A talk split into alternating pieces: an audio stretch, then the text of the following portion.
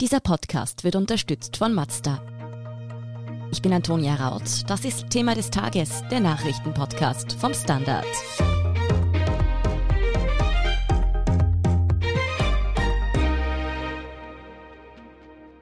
Das FBI hat im US-Bundesstaat Michigan einen Staatsstreich vereitelt. 13 Männer sind festgenommen worden. Sie haben anscheinend geplant, die demokratische Gouverneurin Gretchen Whitmer zu entführen und das Parlamentsgebäude zu stürmen. Bei den Festgenommenen handelt es sich offenbar um sogenannte White Supremacists. Was genau in Michigan passiert ist, wieso US-Präsident Donald Trump vorgeworfen wird, diesen Staatsstreich provoziert zu haben und wie sich die Vorfälle auf die Wahl in weniger als einem Monat auswirken könnten, erklärt Erik Frei vom Standard. Erik, diese Leute, die da verhaftet wurden, was wissen wir denn bisher über die? Ja, eigentlich recht wenig. Wir wissen, es sind 13 Personen, wobei es gibt eine Gruppe von sechs und eine von sieben. Die wurden auch unter unterschiedlichen Gesetzen jetzt verhaftet. Die einen unter Bundesgesetzen, die andere unter dem des Bundesstaates Michigan. Sie gehören zu diesen Militias, äh, bewaffnete Gruppen, die etwas, die eine Art von, und sie wollten eine Art von Volksaufstand, eine Revolution anzetteln und dabei auch Verbrechen begehen, inklusive der Entführung der Gouverneurin. Diese Extremisten, die werden jetzt überall als White Supremacists bezeichnet. Was ist White Supremacy eigentlich? Was versteht man darunter? Ja, also wir würden das einfach als Rechtsextremisten oder auch Neonazis bezeichnen. Das sind bisschen unterschiedliche Gruppen. Es gibt manche, die sind wirkliche Neonazis, also die auch Hitler verehren. Andere sind einfach nur Waffennarren mit sehr rechten Ansichten. Sie sind rassistisch. Sie sehen, dass das weiße Amerika, das das sie kennen, in Gefahr ist, unter Bedrohung ist. Sie sind meistens frauenfeindlich, zumindest feminismusfeindlich und sie haben eine tiefe Abneigung und Misstrauen gegenüber dem Staat und den Regierungen und glauben, dass jeder, der Staat, Regierungen, Polizei und andere auch ihre Freiheit ständig einschränken. Diese Gruppen, die jetzt diese Verbrechen in Michigan geplant hatten, was hatten die denn genau vor? Was war ihr konkretes Ziel? Ja, das haben sie ein paar Mal sich offenbar auch neu überlegt und geändert. Und das klingt auch, wenn man das so darüber liest, was die FBI so gesagt hat, es klingt alles ein bisschen dilettantisch. Also so wirkliche durchdachte Strategie hatten sie nicht. Der erste Plan war, dass sie das bundesstaatliche Parlament stürmen, dort die Gouverneurin auch, also dort, wo auch der Regierungssitz ist, sie festnehmen, einen Prozess gegen sie führen. Dann kamen sie irgendwie drauf, na ja, das ist vielleicht doch nicht so einfach und zu gefährlich. Und dann haben zumindest die eine Gruppe dann diesen Plan gefasst, Gouverneurin Whitmer zu entführen. Und dazu sind sie schon recht weit gegangen. Sie haben ihr Ferienhaus beobachtet, den ganzen Sommer hindurch, und hatten eigentlich schon recht konkrete Pläne. Ob die wirklich durchführbar waren, weiß man nicht. Aber offenbar hat der FBI jetzt zugeschlagen, weil es schien, dass sie jetzt vorhatten, diese Woche auch Sprengstoff zu kaufen und wirklich weitere Vorbereitungsschritte zu nehmen. Das heißt, es waren jetzt nicht nur vage Pläne in irgendwelchen Gruppen, sondern da war wirklich das Ziel dahinter, was zu unternehmen. Ja, absolut. Also es gibt sehr viele von diesen, von diesen Rechtsextremisten von den Weizer Brummersist waren zu allem bisher in sozialen Medien unterwegs und haben einfach geschwafelt über das, was sie alles machen wollen. Aber hier war eine Gruppe, die nicht nur jetzt Schießübungen gemacht hat, sondern wirklich ganz konkrete Pläne schon gewälzt haben.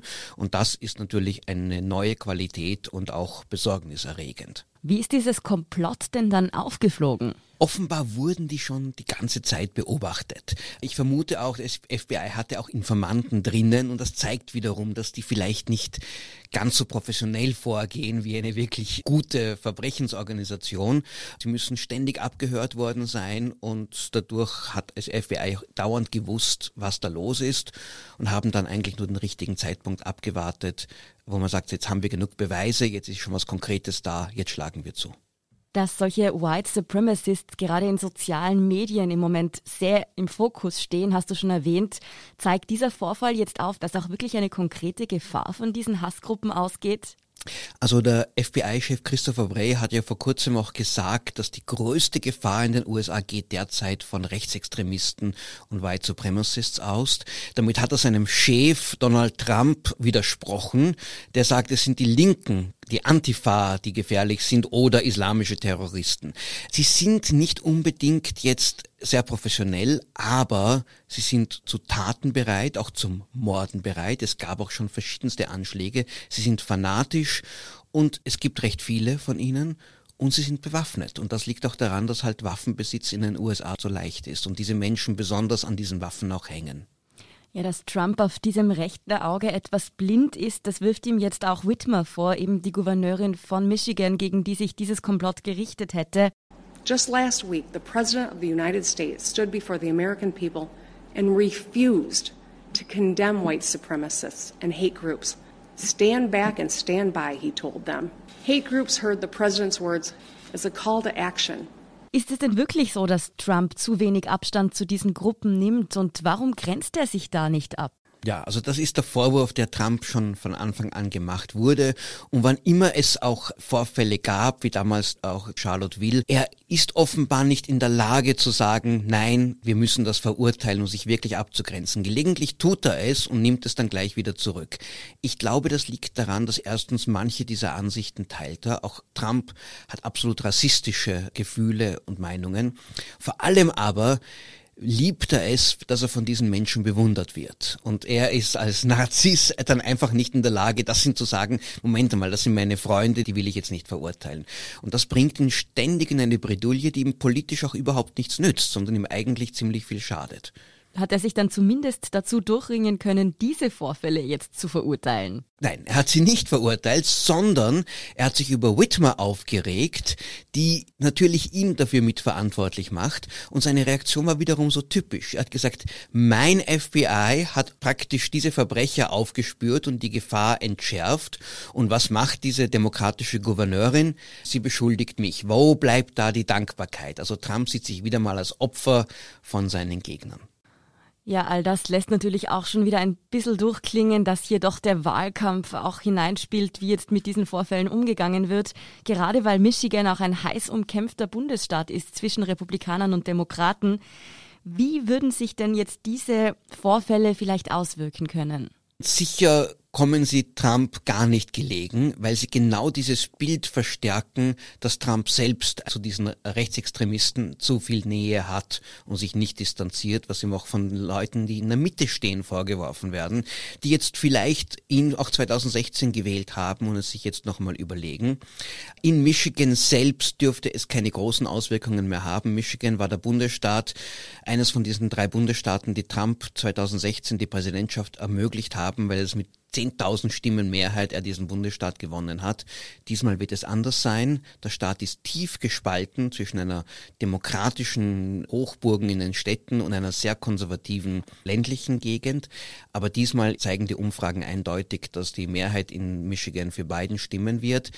Aber das wird über Michigan hinausgehen und fügt sich in ein Bild hinein von vielen Amerikanern, die sagen, diesen Präsidenten, den wollen wir doch nicht haben. Der ist einfach nicht ein konventioneller Politiker, sondern einer, der mit Radikalen liebäugelt und deshalb auch gefährlich ist. Dass Donald Trump sich nicht von rechtsextremen Gruppierungen abgrenzt und Extremisten als seine Wählerschaft ansprechen will, könnte ihm also auch noch zum Verhängnis werden.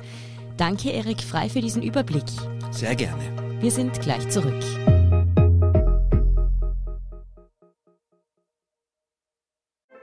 Als wir den Mazda MX30 entwickelt haben, hatten wir dafür auch ein Thema des Tages. Ihr Leben.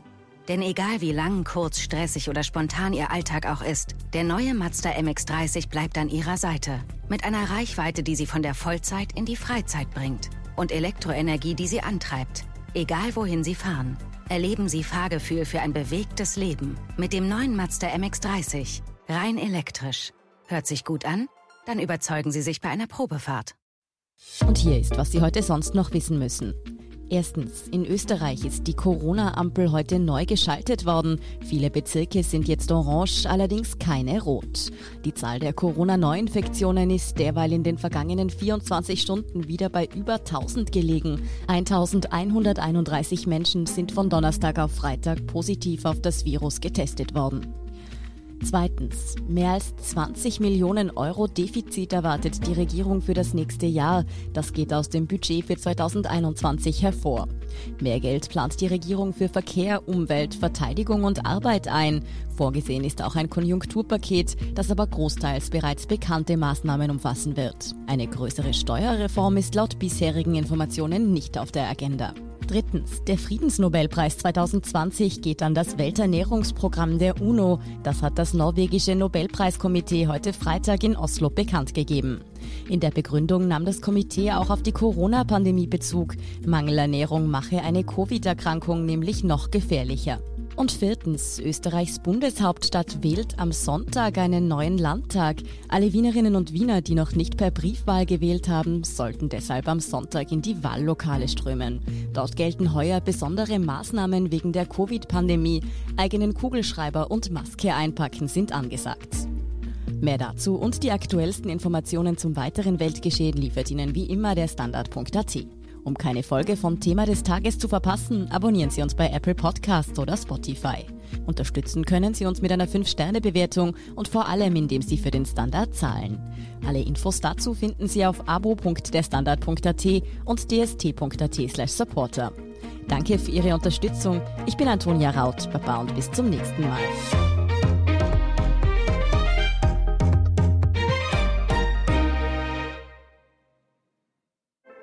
Als wir den Mazda MX30 entwickelt haben, hatten wir dafür auch ein Thema des Tages. Ihr Leben. Denn egal wie lang, kurz, stressig oder spontan Ihr Alltag auch ist, der neue Mazda MX30 bleibt an Ihrer Seite. Mit einer Reichweite, die Sie von der Vollzeit in die Freizeit bringt. Und Elektroenergie, die Sie antreibt. Egal wohin Sie fahren. Erleben Sie Fahrgefühl für ein bewegtes Leben. Mit dem neuen Mazda MX30. Rein elektrisch. Hört sich gut an? Dann überzeugen Sie sich bei einer Probefahrt.